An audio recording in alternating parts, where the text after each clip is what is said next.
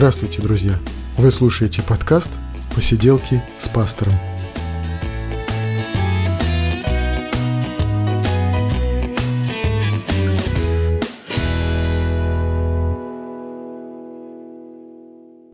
Привет, друзья! 36-й выпуск «Посиделок», и мы говорим о христианстве, о его истории, мы говорим о Священном Писании, мы говорим обо всем, что с нами происходит, о том, что нас интересует.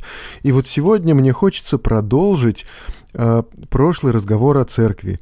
А конкретно мы поговорим с вами о двух сторонах церкви, о ее человеческой и божественной стороне, или о церкви как организации и церкви как живом организме. Но помимо этого, конечно же, немножко еще о моей жизни, о новостях, о том, что со мной происходит, поскольку э, без этого подкаст был бы не живым и не настоящим разговором. Итак, поехали.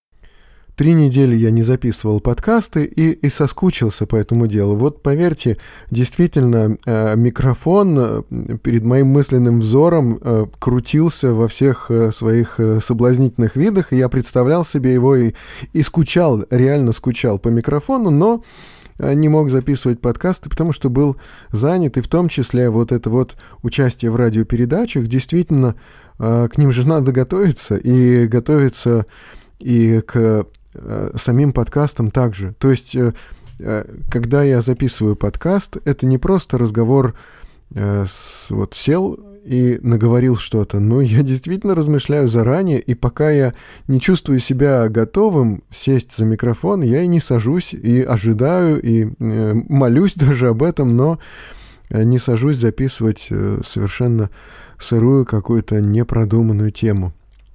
А передачи-то были интересные. И дальше мы продолжаем, э, продолжаем говорить о тайм-менеджменте.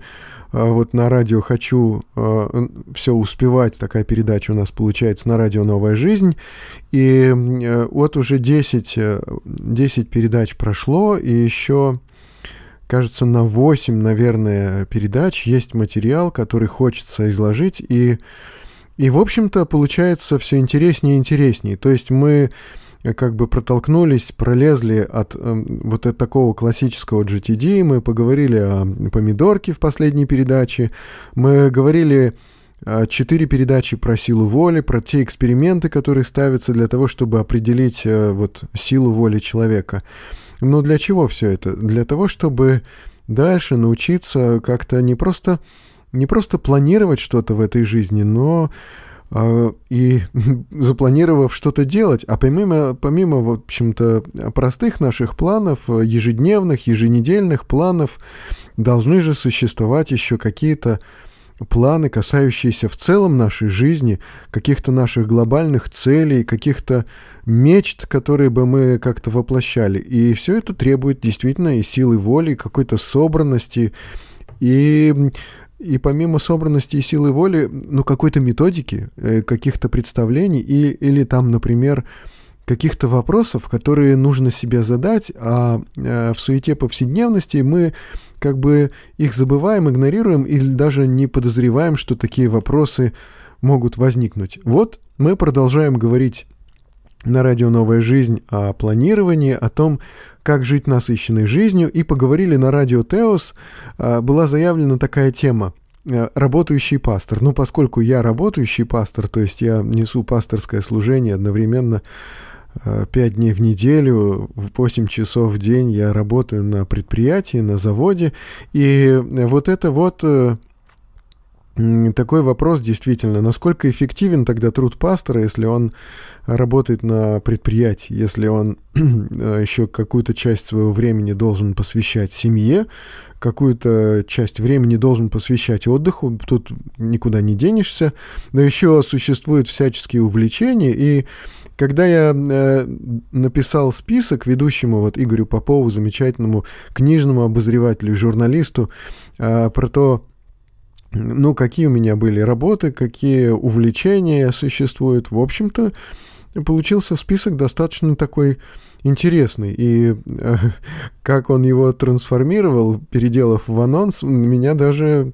потрясло и напрягло. Да? Там, как сказано было, что общего между э, конструированием космодромов и пасторским служением. Ну, тут я прям даже растерялся, потому что космодромы в моей жизни, а точнее единственный и действительно колоссальный космодром Байконур в моей жизни был лет это к 16 назад. А, я, правда, был уже церковным служителем, я был уже проповедником и диаконом тогда, а, когда были эти незабываемые э, командировки на космодром, когда было конструирование наземного оборудования, технических и стартовых комплексов, когда все это было так романтично и интересно.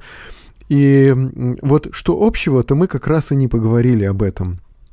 А общего э, у вот этих вот космических железок с пасторским служением, в общем-то, не так уж и много. Э, обычная, э, можно сказать, мирская, светская работа. Вот стоит ли пастору работать на светской работе, если, если у него есть выбор, кстати сказать.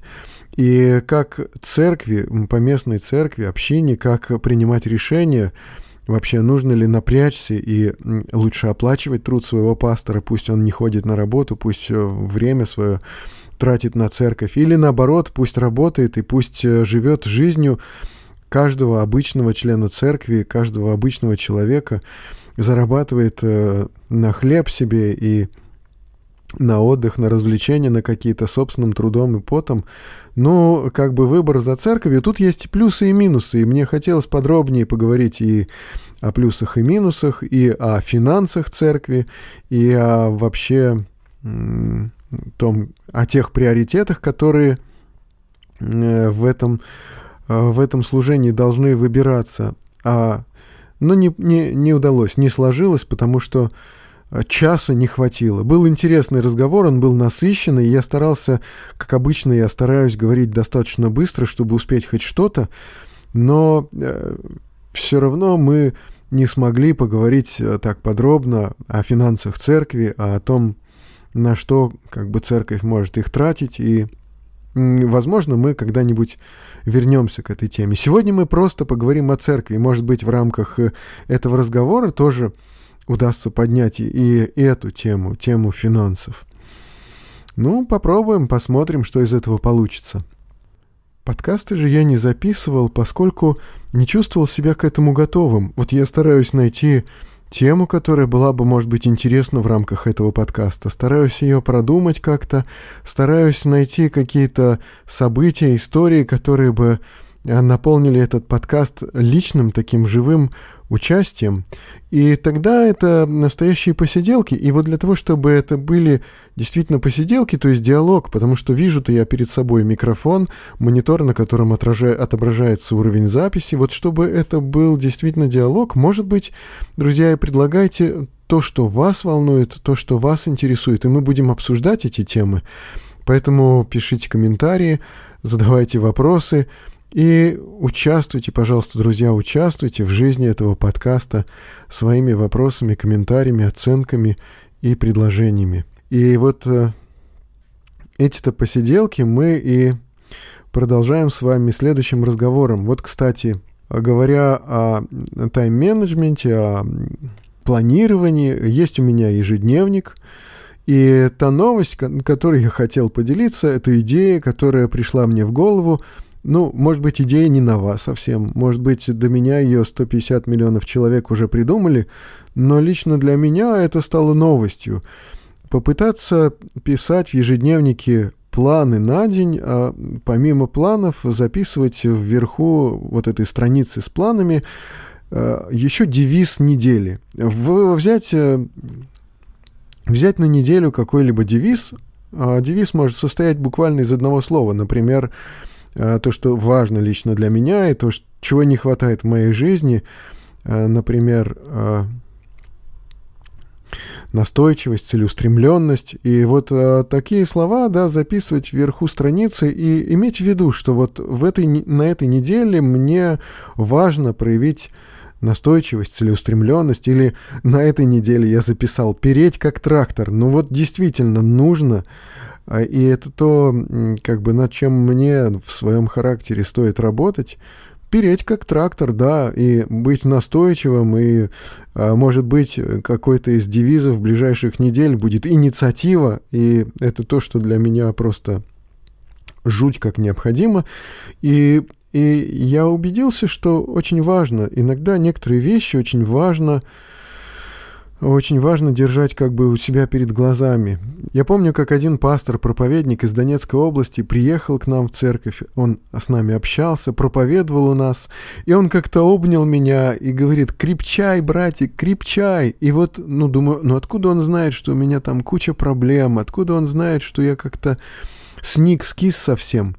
И вот я следующие две недели просто ходил на работу вот с этой мыслью «крепчай, братик». И это, это просто стало действительно моим девизом. Мне было непросто, мне было тяжеловато, на работе было сложно. И, и вот с этой мыслью я и ходил «крепчай, братик». Я вспоминал его объятия, и это поддерживало меня. Откуда он знал, что мне сложно, но это было важно для меня.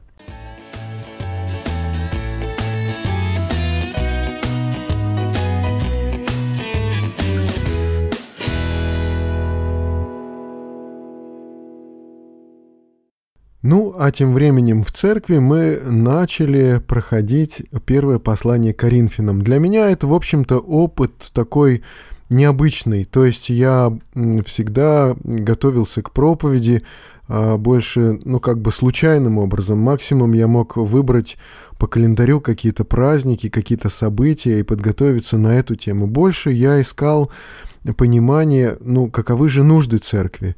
Ну, и это, знаете, очень непросто также вот выбрать тему для проповеди, и особенно когда проповедуешь часто, а, то очень сложно понять вообще, а, а что, что взять сегодня, в этот раз. И тут э, я понял, что пора, пора нам проходить последовательно какое-то из, какое-то из посланий Нового Завета. Ну, я не взял бы Ветхий Завет или, там, скажем, не взял бы э, одно из Евангелий, но вот какое-то из посланий Нового Завета мне хотелось взять, и первое послание Коринфянам апостола Павла, это может быть одно из моих любимых посланий, и оно тем для меня дорого, что оно тоже очень личное. Вот первое и второе послание Павла к Коринфянам, и, пожалуй, даже второе, э, и в еще большей мере, это вот как наши сегодняшние с вами посиделки, да, то есть э, он говорит о своей жизни очень много, а и о своих чувствах, о том, что он переживает, что чувствует, обращаясь к церкви, и это очень дорого. Он говорит о своем опыте уже не, неформально, как бы вот в эпистолярном жанре, описывая, значит, пережитое, но э, опять-таки, вспоминая какие-то тяжелые, трудные для себя события, он очень много вкладывает туда эмоций. То есть церковь э, в Коринфе э, не чужая для Павла церковь, можно сказать, что его детище такое, и он очень эмоционален, и он очень э, сильно раскрывается, пишет вот из, э, изнутри своей личности, вот э, описывает свои переживания, чувства очень откровенно. Ну и в то же время послание Коринфянам очень практичное, и мне, мне оно очень интересно тем самым. Поэтому вот мы начали говорить о первом послании Коринфянам. Дело это будет долго, это большой проект. То есть э, сейчас было произнесено три проповеди на первую главу. Э, вот первую главу мы закончили. Э, я не ставлю целью разбирать стих за стихом, потому что в моем понимании все-таки толкование — это толкование, проповедь — это проповедь. Проповедь — это эмоциональный разговор со слушателями, когда значит, мы не, не научной деятельностью занимаемся, да, вот фактически толкование, комментарий на послание апостола Павла это все-таки сугубо научный такой предмет. А когда все-таки мы говорим о нашей жизни в свете священного писания, и потому э, там мы берем те тексты, которые все-таки важны э, для нашей сегодняшней жизни, для проповеди. И меня даже посещает такое беспокойство о том, что будет дальше. То есть э, впереди такие непростые, неоднозначные тексты. Э, апостол Павел рассуждает о семейной жизни, о каких-то вот о том, что происходит за закрытыми дверями в семье, да, а апостол Павел рассуждает о порядке в церкви, и в том числе вот этот э, спорный текст о косынках, э, следует ли женщине во время молитвы надевать косынку, да, платок или какое-то покрывало женское.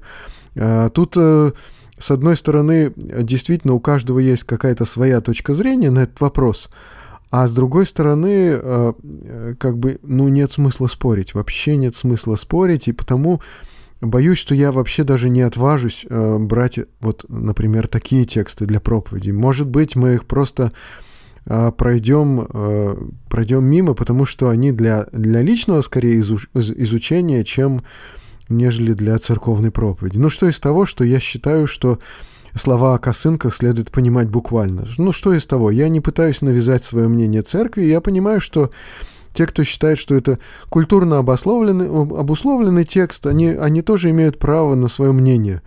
И, и тут э, нет смысла спорить, наверное. Есть смысл, ну, как бы не затрагивать спорных тем, а идти по тем текстам, которые более актуальны в действительности, чем косынки, да, вот. И потому возможно, что мы пройдем мимо этого текста, хотя он спорный, а уж в личной беседе я смогу изложить свою точку зрения. И там действительно много о чем еще следует поговорить, потому я хочу предложить, друзья, если вы не ходите в церковь Надежда, вы можете найти на сайте посиделки с пастором записи вот этих пока что на сегодняшний день трех проповедей по первому посланию Коринфянам. Мы идем последовательно, мы рассматриваем последовательно текст, и пока разобрана, рассмотрена только первая глава первого послания. Вы можете найти эти проповеди на сайте «Посиделки с пастором».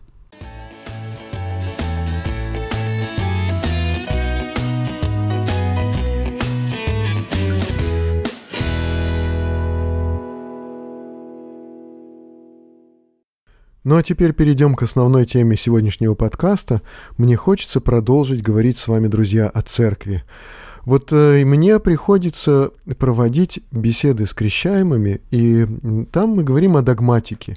И, конечно, может быть, это мой такой перекос, но мне всегда хочется говорить о богословии, то есть э, христология, учение о Иисусе Христе, о двух природах во Христе, учение о Троице – и вот э, когда мы говорим о Христе, да, мы говорим, что есть божественная и человеческая природа во Христе. Он на 100% Бог и на 100% человек. Там мы приводим и цитаты из э, отцов церкви, и вот эти вот постановления, э, так называемый Халкидонский Орос, где рассматривается единение этих двух природ не слитно, не раздельно, там, неизменяемо, непревращаемо. Вот эти вот моменты, очень важные для нашего понимания Бога, они также простираются за пределы понимания только лишь Бога.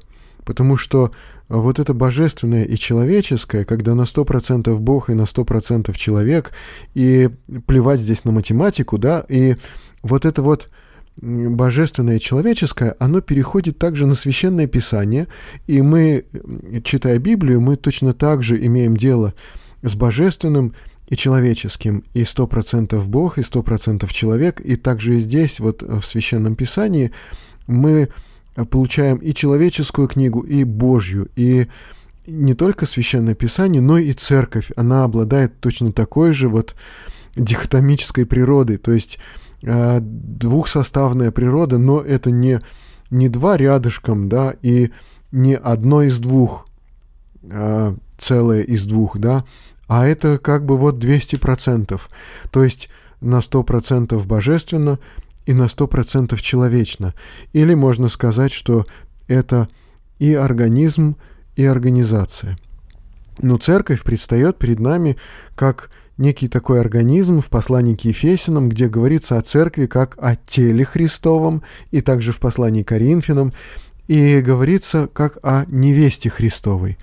То есть вот церковь в таком духовном смысле она предстает пред нами в Писании невесты Христовой.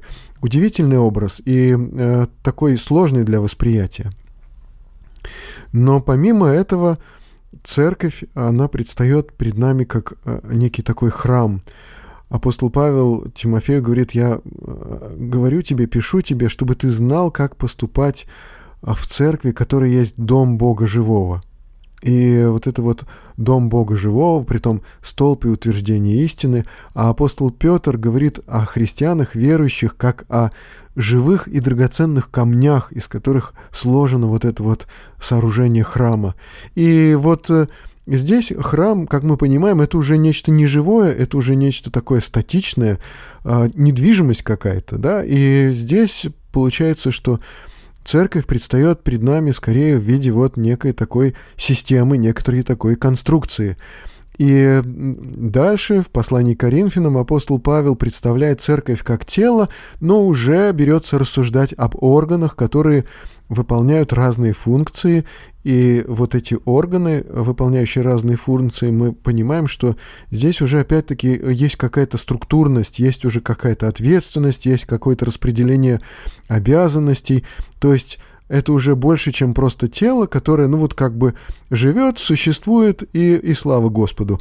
Да, э, это уже что-то уже функционирующее с какими-то задачами, а, с каким-то выполнением каких-то ролей, и, в общем, это уже тоже отчасти организм живой, отчасти организация. Так если мы будем выяснять, что же такое церковь, организация или организм, тут мы застрянем, потому что церковь должна быть и организацией, и организмом. И притом на 100% организацией и на 100% организмом. То есть церковь, она одновременно некое такое духовное, живое, живое вот такое пульсирующее сообщество, и в том числе структура некая, вот некая, не, некоторая такая система, уже со своим порядком, со своим укладом, и со своими какими-то установлениями. Вот церковь это и то, и другое, и одновременно то и другое на 100%. Вот это невозможно там понять или с этим э, не нужно спорить, можно просто понять э, и увидеть, а чего мы еще желаем или ожидаем от церкви. Вот лично для меня, как бы вот я прихожу в церковь, ну, чего я ожидаю там и что для меня наиболее ценно. Конечно, а, может быть, прежде всего а, для меня в церкви важна именно вот эта вот духовная ее сторона сторона церкви как живого организма. Для меня важно вот это, что это неформальное какое-то исповедание, да, что это вот единение такое в духе, а, что это эмоциональный там такой какой-то подъем испытываешь, и вот эту личную встречу переживаешь, это личное личную какую-то встречу с Богом и личное откровение для себя от Бога. То есть вот эти слова Иисуса Христа, которые записаны в Евангелии от Матфея, где двое или трое собраны во имя Мое, там я посреди них, и мы это не случайно применяем к церкви, хотя Христос не сказал, что это именно вот о церкви, он говорит, там вообще разговор шел о обидах, которые переживают люди, о том, что Христос является свидетелем этих обид, и там, в общем, много чего еще в, в контексте, много чего разного, всякого в контексте, но мы не зря применяем это к церкви. Там, где двое или трое собраны во имя мое, там я посреди них. И вот, э, вот это вот, может быть, самое главное содержание церкви, самая главная ее функция, самая главная ее ценность для нас. Вот я, когда прихожу на богослужение, чего я ожидаю? А что для меня важно, что ценно, это, конечно же, а, церковь как место встречи с Богом, церковь как некое единое целое, живое и не обремененное какой-то вот э, э, бухгалтерией с, с какой-то бюрократией, да, но в то же время церковь оказывается и а, системой, структурой, то же время церковь оказывается и организацией.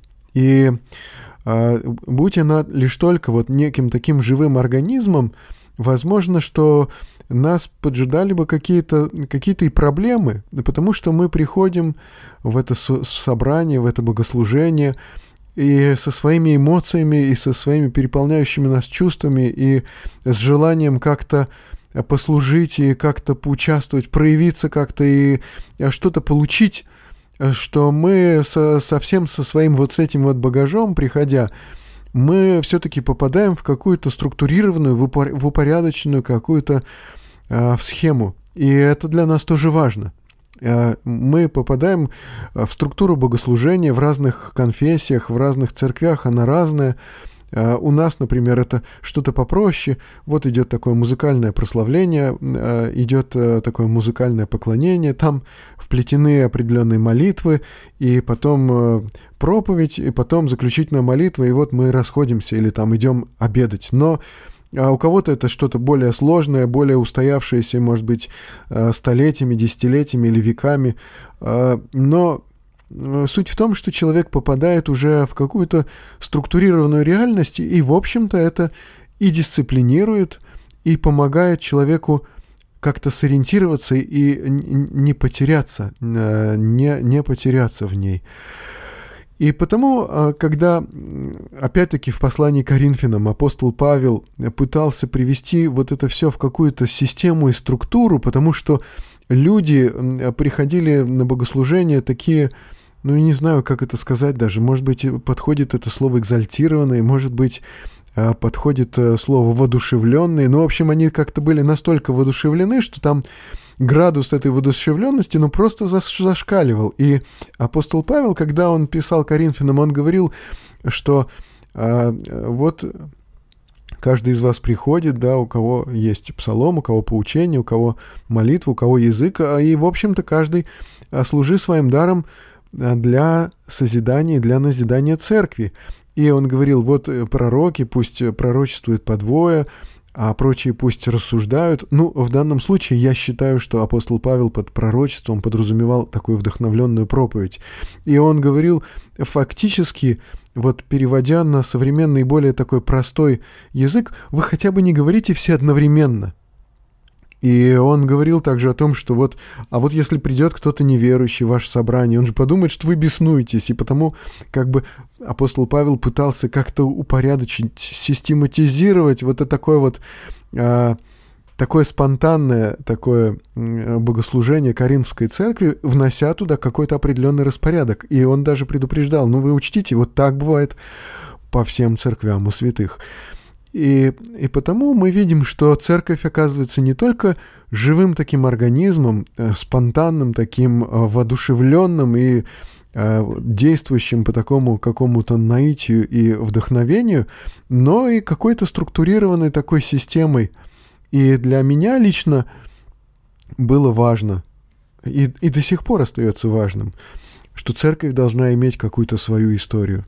Пусть для нас, евангельских христиан-баптистов, вот я как от лица баптистов говорю здесь, мы 150 лет в России, вот, но для меня важна и дорогая эта история. Э, церковь должна иметь лицо, ну то есть э, какие-то определенные традиции, какой-то определенный порядок, какое-то определенное свое устройство и стиль, и, и потому э, церковь как организация это не всегда плохо. Кроме того, церкви действительно нужны определенные службы, например, бухгалтер, э, например, э, церковный совет в нашем случае, вот, но, может быть, какие-то друг, другие системы, структуры, способ управления церковью. Э, церкви евангельских христиан-баптистов управляются таким образом. Есть членское собрание, которое принимает основные ключевые решения. Все члены церкви участвуют, значит, в принятии решений основных и ключевых, касающихся финансов, касающихся э, каких-то э, таких, например, э, где проводить богослужение, какой распорядок должен быть богослужения, э, избрание и отставка пасторов, служителей других. В общем-то, какие-то вот ключевые решения принимаются в целом членами церкви и церковный совет, который принимает оперативные решения жизни церкви, который э, чувствует вот э, какую-то духовную обстановку в церкви и пытается как-то вот регулировать ее, что-то вот, как-то управлять э, оперативно, в оперативном режиме. И пасторы, которые больше обращают внимание на духовное служение, да, как апостол Павел, апостол, апостол Петр и Иаков когда-то говорили, негоже нам пищись о столах, то есть вот о каких-то физических вопросах, э, нуждах и материальных каких-то проблемах, а оставив э, или не родев о Слове Божьем, да, и потому э, пасторское служение требует вот какого-то такого целеустремленного э, внимания к каким-то духовным нуждам церкви больше, чем вот к организационным вопросам. То есть церковь э, э, в в конфессии, э, в, среди евангельских христиан-баптистов управляется вот такими вот э, таким вот трехчастным таким вот механизмом. Общее членское собрание, церковный совет и пасторы. И основное как раз решение или основные какие-то вот основные решения, в общем, за членским собранием. Это уже определенная структура, и есть определенный распорядок. И когда мы э, пришли в церковь, для нас так важно было, что Э, это должна быть просто баптистская церковь. Э, самая обычная, мы, когда мы вот переходили в эту церковь, церковь Надежда, это было, кажется, э, это было, кажется, лет 13 назад, то важно было, что это просто баптистская церковь, которая ближе всего к дому. И потом, э, лишь только потом мы увидели, что ну, это просто церковь надежды, это церковь моей мечты. Да, вот э, так я понял, так поняла моя жена, и мы просто счастливы, до сих пор наслаждаемся тем, что э, мы являемся частью, членами церкви надежда. Ну, а что касается э, материальных вопросов, э, что касается поддержки служителей, действительно, у, вот в наших таких традициях э, служитель может работать на светской работе и просто э, служить в церкви как бы на собственном энтузиазме, а может поддерживаться церковью и получать, ну, как можно сказать, зарплату. Мы обычно называем это словом поддержка от церкви. То есть пастор находится на поддержке церкви, чтобы не работать, а чтобы освободить все свое время для служения в церкви. А, возможно, и та, и другая система. Но в любом случае, а, церковь, когда она распределяет свои средства, а мы привыкли к тому, что мы, как члены церкви, мы сами содержим свою общину, Церковь, когда она принимает решения по направлению своих средств, это, в общем-то, показывает ее приоритеты. То есть, э, что для церкви действительно важно. Может быть, она все свои средства тратит на благовествование, а может быть, на церковный обед, чай, застолье. Может быть, она э, тратит на э, устройство молитвенного дома или на аренду. В любом случае, церковь показывает таким образом, что является ее приоритетом, что является ее ценностью. Ну и когда церковь содержит э, своих служителей, это, в общем-то, тоже показывает, э, что для нее в действительности важно. Здесь есть и проблемы. Вот э, содержание служителей, э, здесь э, не одни только плюсы, есть и плюсы, и минусы вот этой вот системы. Но церковь как организация, да, она стремится а, к тому, чтобы все было под контролем, к тому, чтобы все было систематизировано и а, как-то регламентировано, да, и это нормально. Церковь как живой организм, он, она понимает, что, а, во-первых, в служении участвуют все, а, и в проповеди участвуют одаренные люди, не только служители церкви, официально рукоположенные пасторы или там диаконы, но те, кого Бог ставит на это служение. И церковь, как э, организм, она понимает, что ей нужно двигаться и развиваться вне зависимости от того, э, ну, понимает ли это пастор или, или может быть, он уже там закоснел и э, засиделся да, на месте. Церковь как, как организм, она движется. Церковь как организация, она стремится упорядочить это дело, э, поставить это на какие-то рациональные рельсы и э, как бы сделать какой-то этот управляемый, контролируемый процесс. Но важно и то, и другое.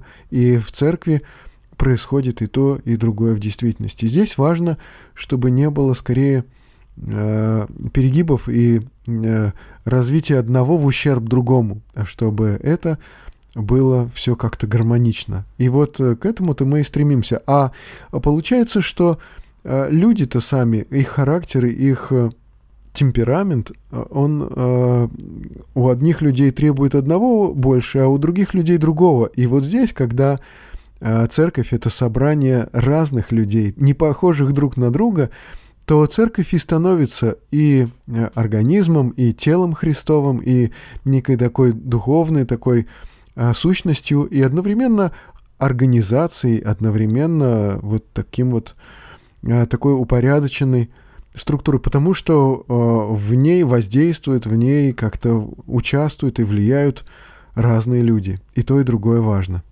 Сейчас мы в нашей церкви Надежды работаем над э, созданием такого документа, который называется «Внутренние церковные установления». Мы пытаемся описать нашу внутреннюю жизнь и создать как бы такой документ, который бы э, немного регламентировал, что ли, и, или, по крайней мере, описывал нашу внутреннюю жизнь, вот как происходит принятие в члены церкви, как происходит крещение, бракосочетание, как вот э, всякие другие Э, события в церкви происходят, какие требования мы выдвигаем к тем или иным видам служения, к членам церкви, какие у них э, существуют права. То есть вот такие вот э, вещи мы пытаемся для себя описать в наших внутренних установлениях. Но получается невероятно сложно и в то же время невероятно интересно.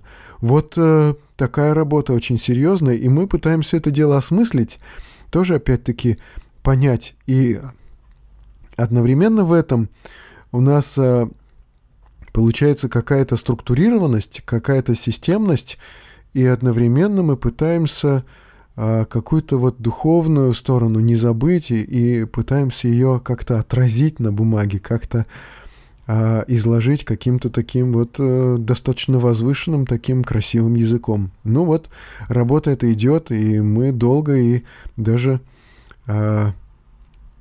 даже так пламенно обсуждаем на наших церковных советах вот этот документ. Ну что ж, на этом мне хочется 36-й выпуск посиделок завершить. Мы говорили о церкви, мы говорили о моих новостях, и в том числе о том, как непросто мне записывать подкасты. Потому, друзья, я прошу вас, оставляйте комментарии. Если а, он не оставляет вас равнодушным, этот подкаст, но поставьте оценку какую-то, какую вы считаете нужной. В iTunes, если вы поставите оценку или напишите комментарий, это придаст какой-то определенной жизни, какой-то, какого-то движения вот этому подкасту. И чем больше этого движения, тем лучше а, для его развития. А, можете писать э, комментарии или вопросы на сайте «Посиделки с пастором» или в группах «Посиделки с пастором» ВКонтакте или в Фейсбуке. А, ваши комментарии, вопросы и ваши оценки очень важны для меня и для развития этого подкаста. А пока я хочу попрощаться с вами до следующих встреч, до следующего подкаста. Читайте Библию, друзья.